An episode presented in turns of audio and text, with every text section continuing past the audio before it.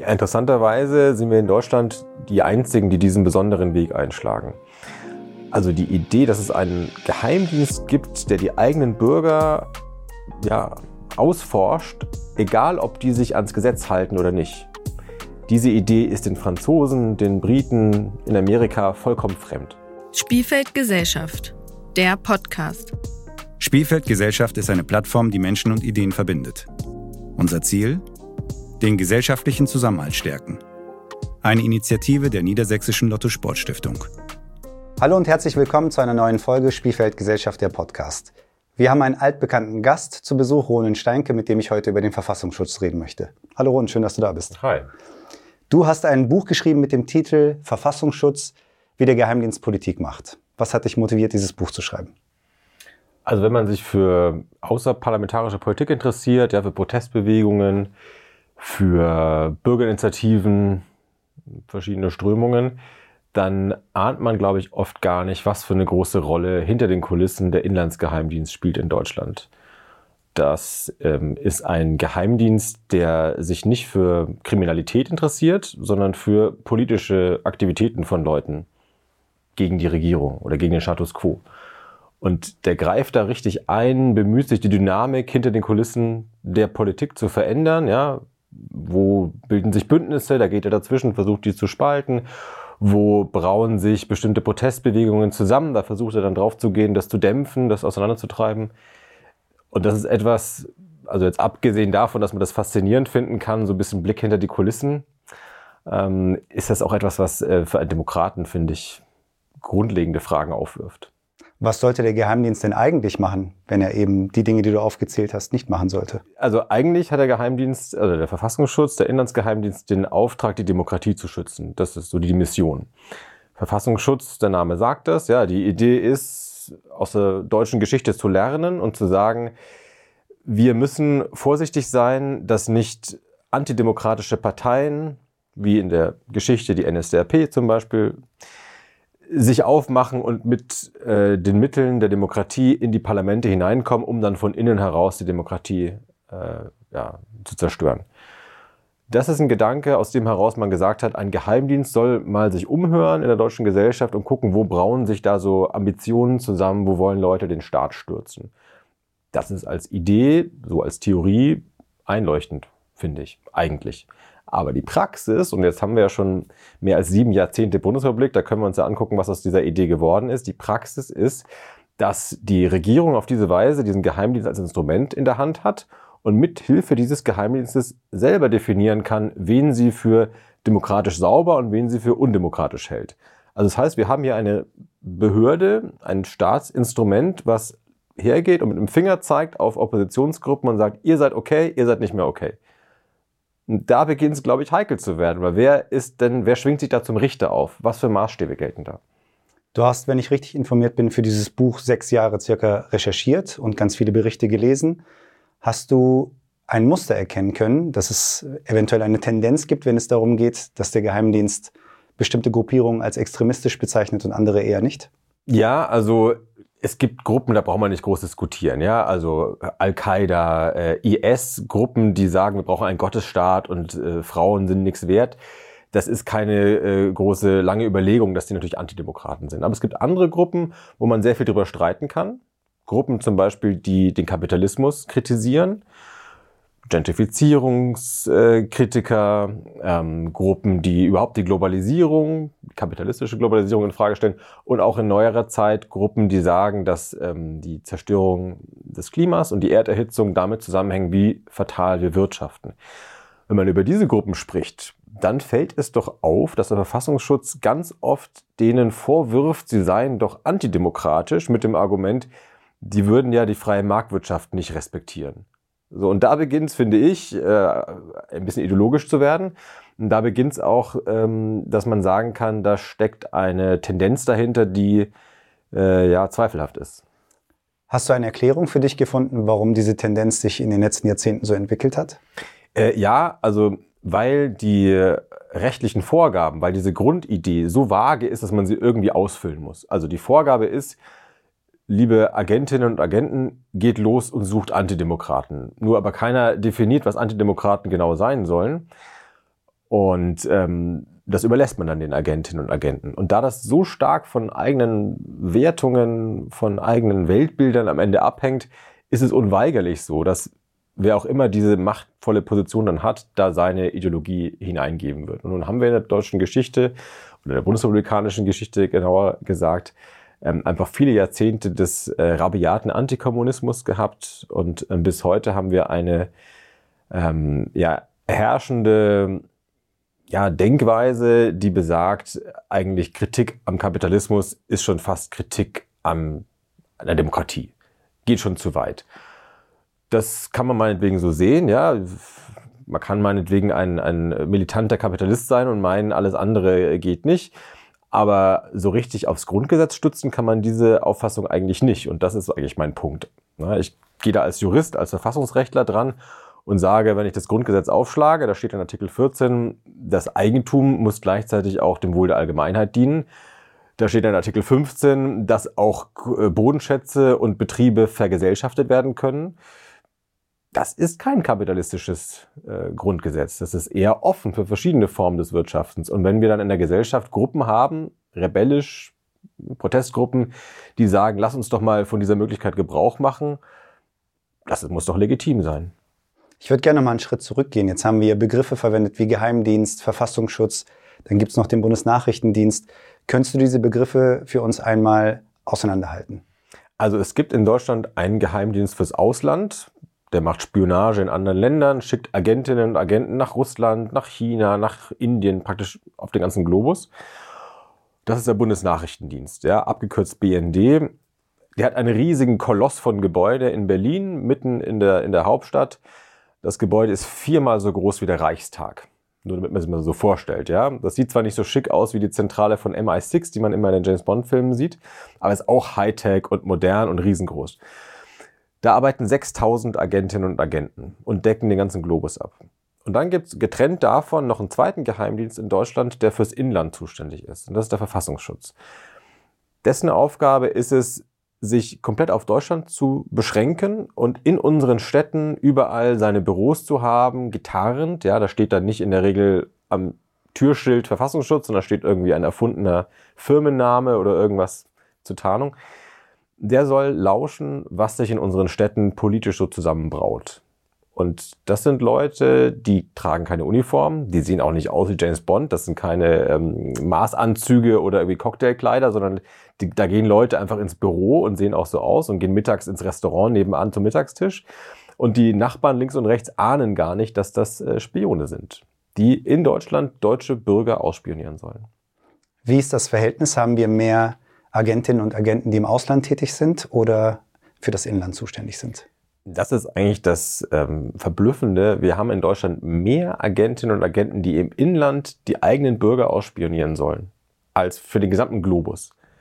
Hast du konkrete Zahlen? 6000 hat der Bundesnachrichtendienst. Also fürs Ausland? Fürs ganze Ausland, für alle Länder der Welt. 8000 hat der Verfassungsschutz. Ja, für 16 Bundesländer, um das alles abzudecken. Das ist eine Menge und das ist eine Zahl, die hat sich in den vergangenen Jahren nochmal stark erhöht. Also wir leben jetzt auf eine, in einer Situation eines Höchststandes.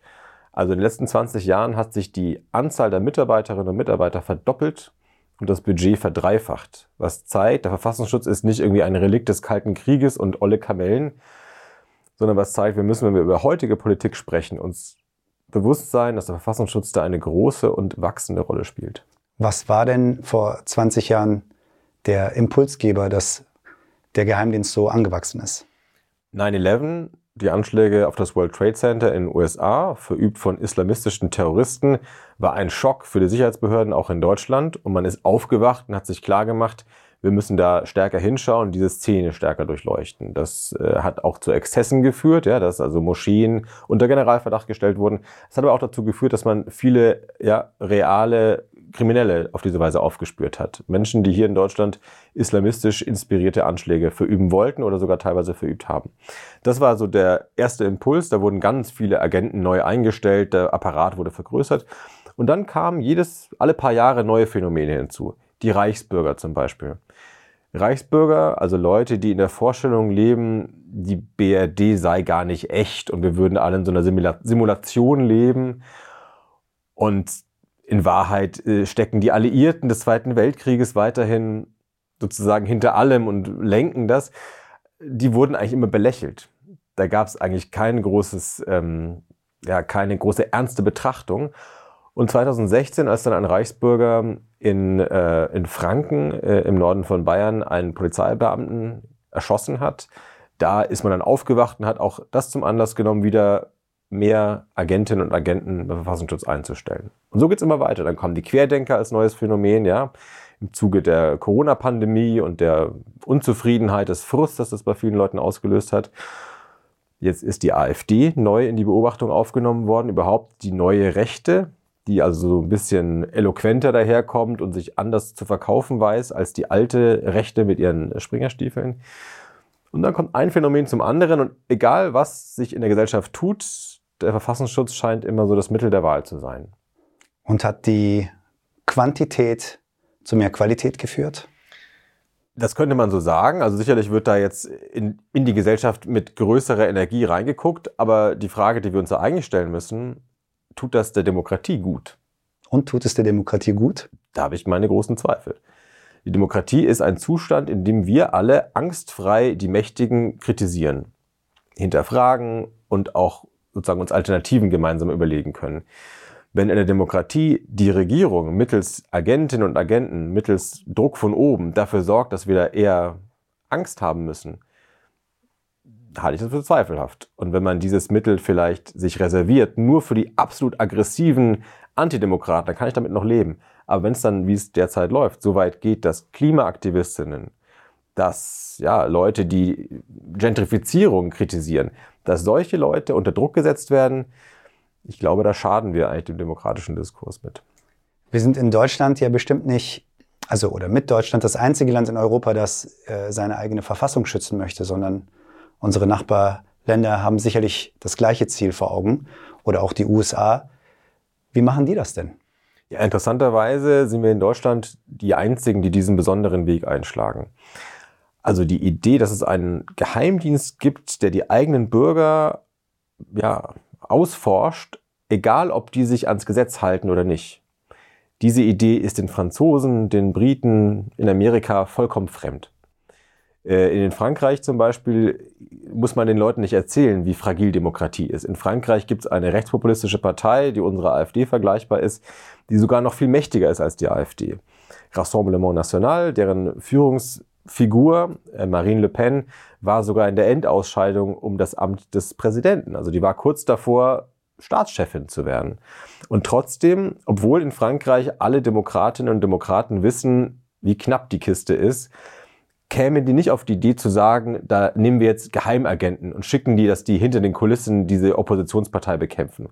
Sondern man sagt aus demokratischem, republikanischem Selbstverständnis heraus, das müssen wir auf einer Bühne machen. Mit offener Rede, mit Argumenten im Wahlkampf.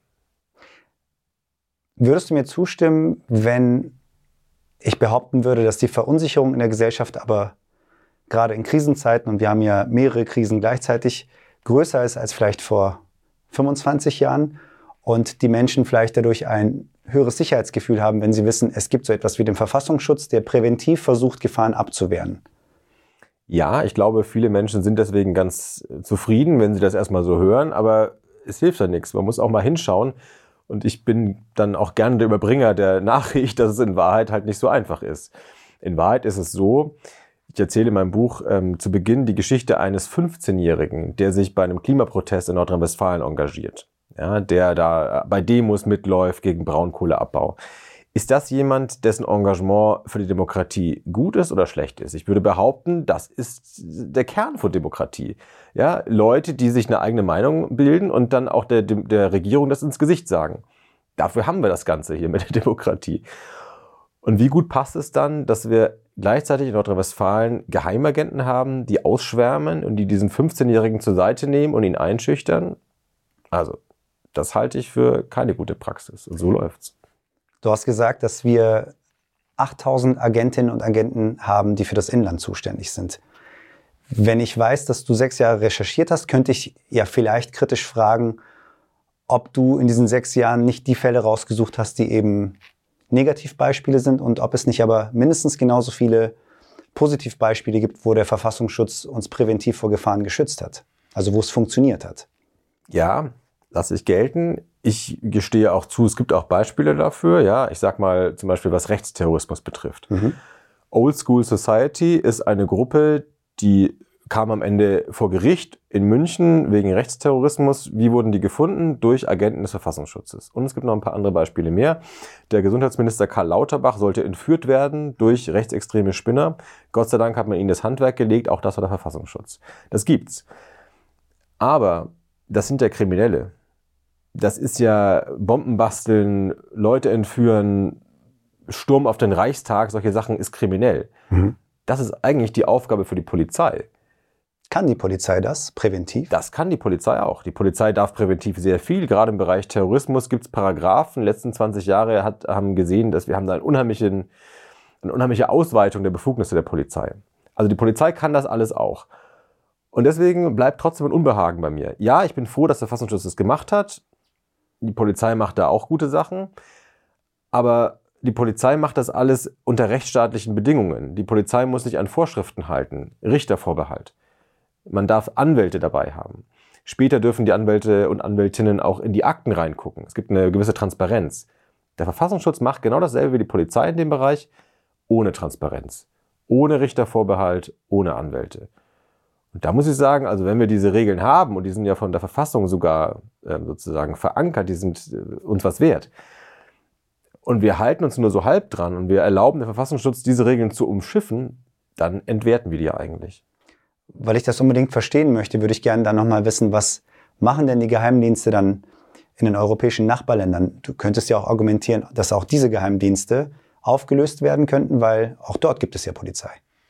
Ähm, in anderen europäischen Ländern gibt es im Inland auch nur Polizeibehörden. Also die arbeiten dann zwar, die nennen sich dann vielleicht Geheim, Inlandsgeheimdienst, aber das sind äh, sozusagen verdeckte Ermittler. Das gibt es auch bei uns, das ist nichts Besonderes, das ist auch in einem Rechtsstaat nichts Störendes. Ja, FBI zum Beispiel in den USA. Mhm.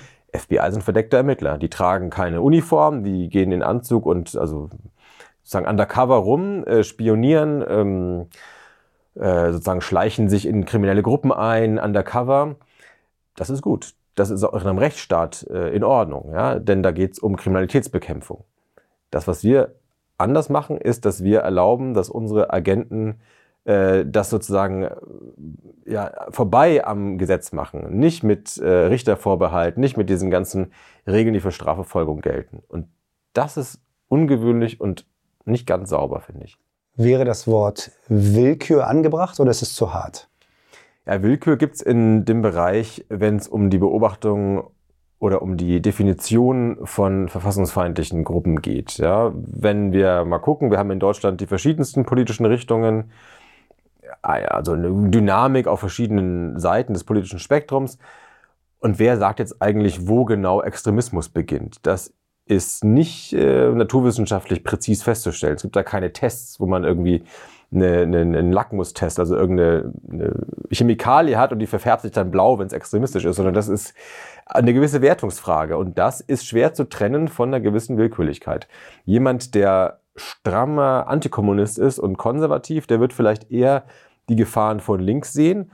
Und wer anders gestrickt ist, wird vielleicht eher die, die Gefahren von rechts sehen. Es ist der Agentin und dem Agenten überlassen? Wie das Letztlich ist es so, ja. Also nicht dem Einzelnen, aber der Organisation als Ganzes, ja. den Chefs ist es überlassen.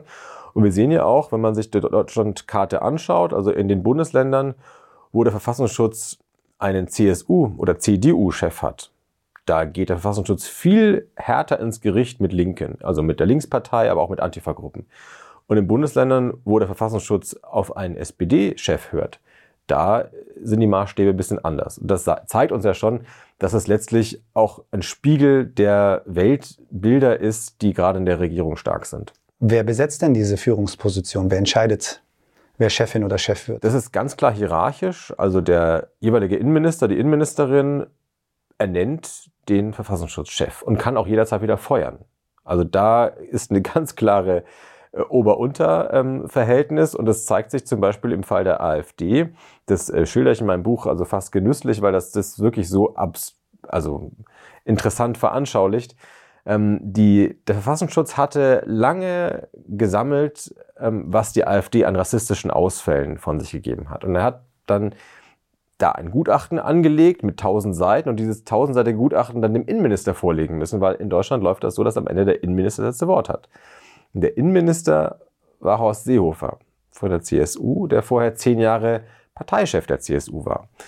Und jetzt der Konkurrent der AfD. Der Konkurrent der AfD. Also jemand, der in Wahlkämpfen versucht hat, die AfD klein zu halten. Jetzt hatte er plötzlich die Chance, den Daumen zu heben oder zu senken, soll jetzt der Verfassungsschutz versuchen, die AfD klein zu machen ich glaube, ich hoffe, ich bin nicht im Verdacht, dass ich irgendwie AfD-Anwalt äh, äh jetzt hier spiele. Aber so ganz sauber erscheint es mir nicht, dass diese heikle demokratische Entscheidung in der Hand eines Politikers ist, Parteipolitikers, der ja nicht neutral ist. Und was macht dann Horst Seehofer? Der öffnet dieses Gutachten, liest, was seine Agentinnen und Agenten da formuliert haben. Und die schreiben da, dass der Rassismus der AfD sich zum Beispiel darin zeige, dass die AfD sagen würde, der Islam gehört nicht zu Deutschland. Und dann sagt Horst Seehofer, ja, sorry Leute, das sag ich ja auch. Moment mal, ich erkenne mich hier wieder. Und dann hat es ein furchtbares Donnerwetter gegeben und der Verfassungsschutz musste sich zurückziehen, musste vier Wochen lang nochmal nacharbeiten und durfte erst wiederkommen, als er ein neues, sozusagen abgespecktes Gutachten hatte, in dem explizit drin stand, alles, was die CSU so an ja, asylkritisch würde die CSU sagen, also an auch teilweise rassistischen Tönen von mhm. sich gibt. Das ist gerade noch okay, das darf man. Was die AfD macht, ist nicht okay.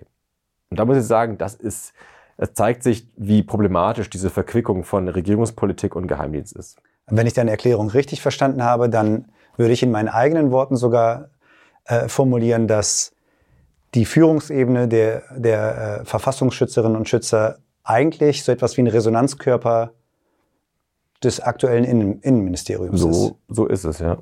Okay, das ist problematisch. Ja. Also wie? man kann ja teilweise auch mal derselben Meinung sein wie ein Innenminister, ja, aber das macht das, das Instrument nicht weniger problematisch.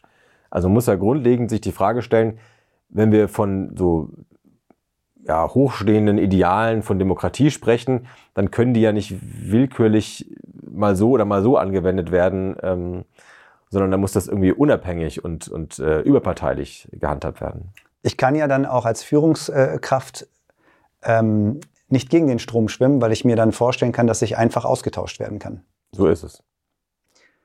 Kannst du uns nochmal den Unterschied vielleicht zwischen Landesebene und Bundesebene erklären? Weil du hast ja gerade erklärt, dass es den Verfassungsschutz auch auf Landesebene gibt. Also es gibt 16 Landesämter für Verfassungsschutz. Die ticken alle unterschiedlich. In Bremen gibt sozusagen äh, vielleicht einen weniger strengen Blick gegen Antifa-Gruppen als in Bayern. Und dann gibt es zusätzlich als 17. noch das Bundesamt für Verfassungsschutz. Das Bundesamt thront über allem und hat sozusagen das ganze Bundesgebiet im Blick und hat auch so viele Personen wie alle Bundesländer zusammengerechnet.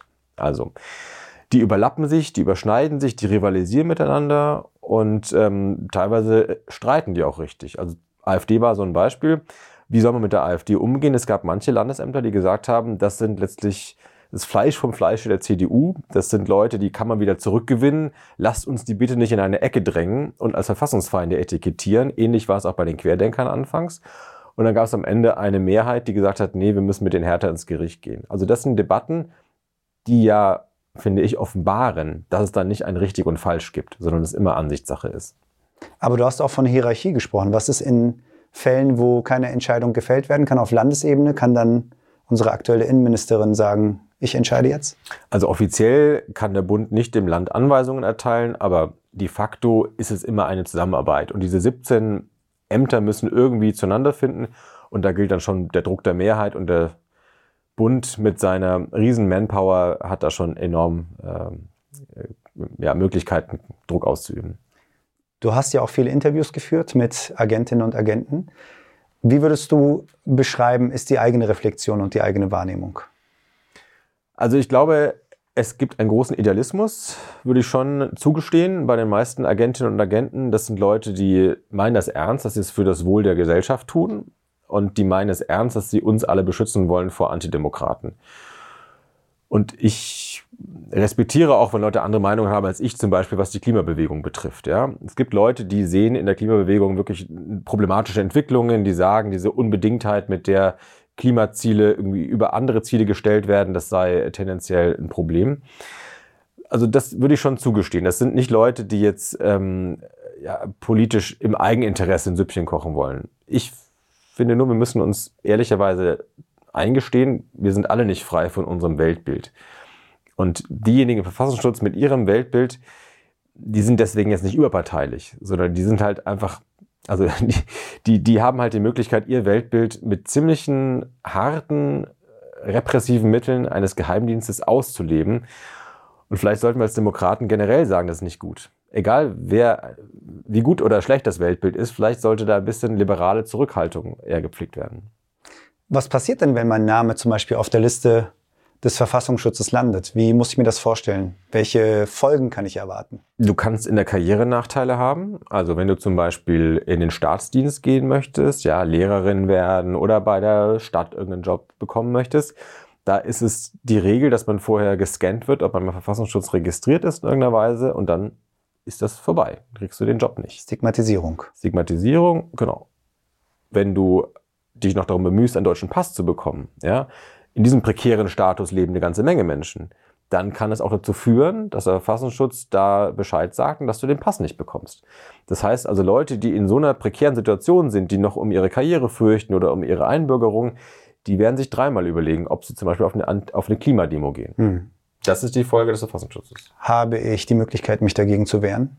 Theoretisch ja, aber erstmal müsstest du ja wissen, was da hinter deinem Rücken über dich geflüstert wird. Und mhm. das wird dir nicht ins Gesicht gesagt. Der Verfassungsschutz verkündet zwar offiziell, die AfD wird beobachtet oder Ende Gelände wird beobachtet, ja, die Klimaaktivistengruppe, aber der sagt jetzt nicht über Personen mit Namen, was genau bei wem gemacht wird, sondern da wirst du im Ungewissen belassen. Und wenn ich den Verdacht habe, habe ich auch nicht die Möglichkeit nachzufragen, nachzuhaken? Ist keine Antwort, keine vernünftige. Wie werden Agentinnen und Agenten eigentlich ausgewählt? Also wenn ich Polizist werden möchte, habe ich die Möglichkeit, an der Polizeiakademie zu studieren. Ist das dann so eine geheime Sonderakademie, damit ich Agent werde oder wie soll ich mir das vorstellen? Tatsächlich, es gibt äh, fürs ganze Bundesgebiet eine so eine Geheimagentenakademie. Die haben in jedem Klassenzimmer einen Aktenschredder, also zur, zur Vernichtung von ähm, Dokumenten. Das ist eine, ein Weg. Ein anderer Weg ist, dass Leute zum Beispiel Politikwissenschaft studiert haben oder Psychologie studiert haben und dann so einen Quereinstieg machen. Mm, also die, das Personal ist ein bisschen bunter als bei der Polizei. Es ist nicht alles so diese klassische Beamtenlaufbahn. Ähm, und, ähm, Aber ich kann mich aktiv bewerben? Du kannst dich aktiv bewerben. Es wird auch aktiv rekrutiert. Es gibt ja auch zum Beispiel derzeit eine ähm, Plakatkampagne, wo der Verfassungsschutz also darum wirbt, dass sich Leute bewerben sollen. Wenn man dir zuhört und dein Buch liest, ich kann jetzt nur für mich sprechen, dann leuchtet mir das alles ein und macht Sinn. Gibt es denn Menschen, die Gegenargumente gebracht haben? Und wenn ja, dann würde ich nach diesen Gegenargumenten gerne fragen, die dich ins Grübeln gebracht haben. Ja, also gut, dass du fragst, nach was mich ins Grübeln gebracht hat, weil das die Stärke eines Arguments oder eine Kritik kann man ja wirklich nur dann ähm, ehrlich äh, äh, ermessen, wenn man die stärksten Gegenargumente gelten lässt. Also im Umgang mit der AfD, mit Rechtsextremismus, mit einer aufkommenden ja, Welle von, von Rassismus in neuem Gewand, ja, also die neue Rechte kalibriert ja ihre Rhetorik ziemlich clever. Ähm, da ist der Verfassungsschutz schon äh, ein Faktor, ja, der dagegen hält und der auch, glaube ich, Teile der Bevölkerung sensibilisiert, die vielleicht sonst nicht so sensibel wären. Und er hat auch eine gewisse Autorität, die vielleicht ja so eine Regierungsbehörde hat, die vielleicht äh, Wissenschaftler oder Autorinnen, also Leute aus der Zivilgesellschaft nicht so automatisch haben. Das gestehe ich zu und würde ich als Pluspunkt auch gelten lassen. Muss man auf der anderen Seite sagen, dort auch die Minuspunkte. Ja? Es ist so, wenn man einmal sagt, der Verfassungsschutz hat, soll diese Autorität haben, der soll in die Gesellschaft hinein sagen, pass auf Leute, wählt mal lieber nicht diesen Verein oder haltet Abstand von dieser Protestgruppe. Das kann sich ganz schnell äh, wenden. Wir hatten vor dem jetzigen Verfassungsschutzpräsidenten einen Verfassungsschutzpräsidenten namens Hans-Georg Maaßen. Mhm. Wenn wir einmal dieses machtvolle Amt zulassen, dann kann es auch wieder passieren, dass in der Zukunft wieder ein Hans-Georg Maaßen dieses Amt ausübt. Und Gnade uns Gott, wenn mal die AfD in einem Bundesland den Innenminister stellen darf. Dann wird auch sie sich sehr freuen, diese Mittel vorzufinden. Ja, das Mittel eines Geheimdienstes, dem man sagen kann, ab jetzt beobachtest du bitte die Gruppe XY. Meinetwegen die Grünen. Ja, ist alles möglich. Ich muss gestehen, während du gesprochen hast, habe ich noch im Hinterkopf ähm, eine Frage weiter bearbeitet, nämlich die, dass ich ja beim Verfassungsschutz eben nachfragen kann, ob es irgendetwas gegen mich gibt, ob ich auf einer Liste stehe. Und du sagtest ja gerade, ähm, dass ich schlechte Chancen habe, da eine Antwort zu bekommen. Wenn ich mich nicht täusche, steht im Buch aber, dass ich das Recht habe, nachzufragen und dass der Verfassungsschutz eigentlich Auskunft geben müsste. Also ich erzähle das Beispiel eines Linksparteiabgeordneten, der zwölf Jahre im Bundestag war und der Jurist ist und die Paragraphen kennt und dann davon Gebrauch gemacht hat und dann jedes Jahr einen Brief an den Verfassungsschutz geschrieben hat, ich möchte gerne mal sozusagen Akteneinsicht. Was liegt gegen mich vor? Das ist ganz drollig, weil der Verfassungsschutz also seit seinem 16. Lebensjahr über ihn äh, Informationen sammelt. Es geht damit los, dass er als 16-Jähriger in einer Stadtteilzeitschrift gefordert habe, Schulnoten abzuschaffen. Das genügt, dass man in Deutschland einen 16-Jährigen in die Akten des Verfassungsschutzes, des Geheimdienstes aufnimmt. Ja, das, ich halte das schon für, für bedenklich. Ähm, aber das sind alles Dinge, die nur ein Teil der Wahrheit sind. Der Verfassungsschutz sagte am Ende nämlich, aus Gründen des Quellenschutzes können wir Ihnen mehr nicht sagen. Quellenschutz bedeutet, wenn wir V-Leute, also Spitzel haben, aus dem inneren Zirkel von der Linkspartei oder der Jugendorganisation der Linkspartei, dann sind deren sozusagen Geheimnisse, die sie uns zuflüstern, absolut unter Verschluss. Da wird nie was drüber erzählt. So, und jetzt ist das ein relativ harmloser Fall. Andere Fälle, da mag noch viel weniger äh, herausgegeben werden. Da mag das noch viel mehr mit Quellenschutz ähm, begründet werden, dass man dann keine Transparenz zulässt. Das ist eigentlich die Regel. Gibt es überhaupt eine Instanz, die kontrollieren kann, ob dieser Quellenschutz tatsächlich besteht? Weil sonst könnte der Verfassungsschutz ja immer wieder sagen, ja, du hast das Recht zu erfahren, ob wir gegen dich ermitteln, aber weil wir unsere Quellen schützen wollen, können wir leider keine Auskunft erstatten. Also dass es missbraucht wird und gar kein Quellenschutz eigentlich besteht. Also der Verfassungsschutz ist generell unter der Kontrolle von parlamentarischen Ausschüssen. Also es gibt es auf Bundesebene und auch in den Landtagen.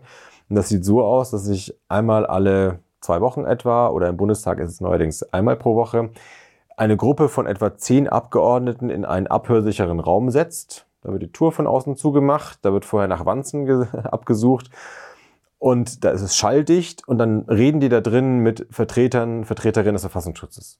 Und dann kommen die da raus und das war's. Die dürfen nicht mit der Außenwelt drüber reden, was da gesprochen wurde. Die dürfen nicht mit ihren Mitarbeitern, dürfen nicht mit ihren Fraktionskolleginnen, die dürfen nicht mit der Presse äh, oder mit anderen in der Politik drüber sprechen. Das heißt, selbst wenn da Missstände sind, selbst wenn da Skandale sogar sind, das bleibt alles im Keller in diesem abhörsicheren Raum. Das ist die parlamentarische Kontrolle, die wir haben und die halte ich für nicht so wahnsinnig einschneidend. Glaubst du, dass du mit deiner Kritik ähm, auch ins Visier des Verfassungsschutzes gerätst? Ich glaube, es gibt Leute, die viel ähm, gewichtigere Dinge zur Demokratie beitragen und zum demokratischen Diskurs. Ja, Leute, die in der Klimabewegung sind, Leute, die die Art des Wirtschaftens in Frage stellen und da ganz, sagen wir mal, mutig und auch hartnäckig Dinge formulieren. Da bin ich äh, also weit davon entfernt. Wenn Journalisten vom Geheimdienst ins Visier genommen werden, ist das ein Skandal. Das wäre absolut nicht in Ordnung. Wenn aber Leute, die die Demokratie voranbringen wollen, die als, ja, als Bürgerinnen und Bürger den Mut aufbringen, sich zu engagieren, wenn die abgeschreckt werden, dann ist das wahrscheinlich am Ende noch schädlicher. Also ich hoffe sehr, dass das nicht so weit geht, dass ich auch ins Visier komme. Ich würde gerne noch mal auf eine Sache eingehen, die du zu Beginn gesagt hast. Du hast erklärt, dass die Aufgabe des Verfassungsschutzes auch ist, die Demokratie zu schützen. Auch vielleicht mit dem historischen Hintergrund, dass eben Antidemokratinnen und äh, Demokraten nicht an die Macht kommen sollen, auch nicht mit demokratischen Mitteln. Ist es da vielleicht nicht besonders wichtig, dass Deutschland dann den Verfassungsschutz nicht auflöst, sondern eher transformiert und beibehält, was gut ist, was du vorhin als Plus aufgezählt hast und eben nur vielleicht die negativen Punkte eliminiert? Also ja, wir haben eine andere Geschichte als Frankreich, klar, oder als die USA oder als Großbritannien. Aber gucken wir mal, was in den letzten Jahrzehnten geschehen ist. Die 70er Jahre zum Beispiel waren ein Jahrzehnt, in dem in der Bundesrepublik Deutschland die Demokratie einen Schritt nach vorne gemacht hat. Also wir hatten formal natürlich ab 1949 eine Demokratie, aber wie viel Leben da drin steckt, das ist nochmal sehr relativ. Und das ist in 70er Jahren sehr viel besser geworden. Da gab es eine junge Generation, die die Eltern und die Großeltern zur Rede gestellt hat, die Mitbestimmung eingefordert hat in den Betrieben, in den Unis, da ist wirklich in der Demokratie richtig was aufgeblüht. Und wer hat dagegen gehalten? Der Verfassungsschutz, der reihenweise Berufsverbote verhängt hat an alle, die irgendwie in den Verdacht kamen, zu links zu sein. Der Verfassungsschutz hat in einer Härte überzogen, hier in Niedersachsen war es besonders schlimm, Leute wirklich abgeschreckt davon, sich zu engagieren und den Mund aufzumachen. Und das glaube ich, deswegen glaube ich, und wenn ich dann noch heute die Situation sehe mit jungen Klimaaktivistinnen, die vom Verfassungsschutz ebenso eingeschüchtert werden, ich glaube nicht, dass wir in der Bilanz sagen können, dass wir mit diesem Geheimdienst uns was Gutes getan haben. Demokratie ist nicht eine Veranstaltung, wo wir irgendwie wohlgesittet um einen Tisch sitzen, sondern da wird auch Geschrei, geschrien. Da darf es auch mal übel riechen. Da müssen auch nicht alle Meinungen mir gefallen. Die Weisheit des Grundgesetzes und die Idee von der Demokratie ist eigentlich, dass die Meinungen so unterschiedlich wie sie sind, gegenseitig respektiert werden und ja, dass sie alle irgendwie ihren Platz haben und dass man dann argumentativ sich miteinander auseinandersetzt. Und dass man nicht sagt, ein Geheimdienst kann von oben die einen aus dem Spiel nehmen und von vornherein die Sache sortieren. Mhm. Heißt das, dass du auch gegen eine Transformation wärst und nur eine Auflösung befürwortest? Also wenn die Willkür, über die wir gesprochen haben, wie auch immer, tatsächlich ähm, deaktiviert wird und mehr Kontrolle vielleicht und Transparenz zugelassen wird. Wärst du mit diesem Ergebnis einverstanden? Also ich halte mich da gar nicht für so radikal, sondern ich sehe mich da eigentlich in der Gesellschaft mit einigen Verfassungsrechtsprofessoren und ehrlich gesagt auch mit ganz vielen Menschen in der breiten Bevölkerung, wenn man sich mal die Frage stellt, sollten Parteien, legale Parteien, die am Wettbewerb teilnehmen, sollten die gleichzeitig mit Spionen der Regierung bekämpft werden, das widerstrebt einem doch als Demokrat. Also das würde ich sagen, damit sollten wir aufhören. Selbst wenn es widerwärtige Parteien sind, und da gibt es ja auch im legalen Spektrum einige, trotzdem muss man damit aufhören. Und auch andere Leute, die eine legale Meinung äußern, die von der Meinungsfreiheit gedeckt ist. Und die Meinungsfreiheit hat Grenzen. Es gibt auch sowas wie den Volksverhetzungsparagraphen, ja. Aber wenn man sich noch innerhalb dieser Grenzen bewegt und man noch legale, legitime Sachen äußert, soll man das wirklich mit einem Geheimdienst bekämpfen? Ich halte es ein bisschen für unehrlich. Also da komplett sich rauszunehmen und zu sagen, im liberalen Staat sollte die Regierung diese Macht einfach generell nicht haben, das halte ich für, glaube ich, notwendig. Hm. Es gibt eine Sache, die mich wirklich irritiert, ähm, und zwar die, dass ich, glaube ich, nicht in dieser Vehemenz, wie ich es von dir jetzt höre und auch in deinem Buch gelesen habe, von einer anderen Person diese Forderung in Deutschland schon mal gehört habe oder gelesen habe. Woran liegt das? Ist das in meiner Wahrnehmung einfach so, dass ich mich damit nicht genug beschäftige oder bist du einer der wenigen, die sich mit diesem Thema beschäftigen? Also die Forderung, den Verfassungsschutz abzuschaffen oder ganz grundlegend ähm, in Frage zu stellen, die wird zum Beispiel auch in der Linkspartei vertreten und die wurde auch früher bei den Grünen vertreten. Aber wie es ähm, oft so ist, in dem Moment, wo man dann selber ein Stück der Macht hat und äh, in der Regierung sitzt, dann ist es eine ganz angenehme Sache, so ein Verfassungsschutz, ja, wenn man am anderen Ende des Hebels sitzt. Und wenn man dann also selber die Möglichkeit hat zu steuern, welche Oppositionsgruppen da äh, geschwächt werden. Ich glaube, so im, ich bin ein, ein liberaler Rechtsstaatler, ja. Ich blicke da nicht mit der Brille drauf, man muss irgendwie Linke oder Rechte schwächen, sondern ich blicke mit der Brille drauf, sind wir da als Demokratie eigentlich auf dem richtigen Weg. Und ich glaube, da bin ich nicht allein zu sagen, also dieser seltsame Sonderweg, der schadet uns eher. Wen gibt es denn noch, wer dich unterstützt, den man kennen könnte? Also liberale Verfassungsrechtsprofessoren beispielsweise stellen seit ganz vielen Jahren in Frage, ob das nicht eigentlich ein Widerspruch ist. Wir haben die Meinungsfreiheit, wir haben das Parteiengrundrecht aus dem Grundgesetz, dass jeder eine Partei gründen darf und frei zu Wahlen antreten darf. Und gleichzeitig erlauben wir es der Regierung hintenrum heimlich das zu bekämpfen. Hm. Das irritiert. Hat sich in den letzten Jahren überhaupt etwas getan, wenn das schon so lange gefordert wird? Nee. Nichts. in die Gegenrichtung. Also Verfassungsschutz ist stärker und größer geworden. Die Gründe für die Kritik sind auch größer geworden, aber sozusagen das Gehör ist nicht, äh, da gibt es noch viel zu tun. Und die jetzige Regierung hat ähm, die Forderung, den Verfassungsschutz abzuschaffen, dann wieder fallen gelassen? Also weil die Grünen und die SPD ja. Ja, die Grünen haben schon ganz lange, schon ganz lange fallen lassen. Die SPD hatte die Forderung auch nie. Ähm, Nee, also selbst wenn die, selbst da, wo die Linkspartei regiert, ja, in Thüringen äh, stellen die einen Ministerpräsidenten, in Berlin bis vor kurzem waren sie zumindest eine von drei Parteien in der Regierung. Selbst wo die Linkspartei regiert, setzt sie das am Ende nicht um. Weil, wie gesagt, sobald man dann doch an der Macht ist, ist es mhm. ganz angenehm, so einen Verfassungsschutz zu haben. Aber das ist ja nicht meine Perspektive. Meine Perspektive ist nicht die eines Machttaktikers, sondern die eines Betrachters aus der Sicht der Bevölkerung, der Zivilbevölkerung. Und ich glaube, wir alle haben davon äh, keine Vorteile.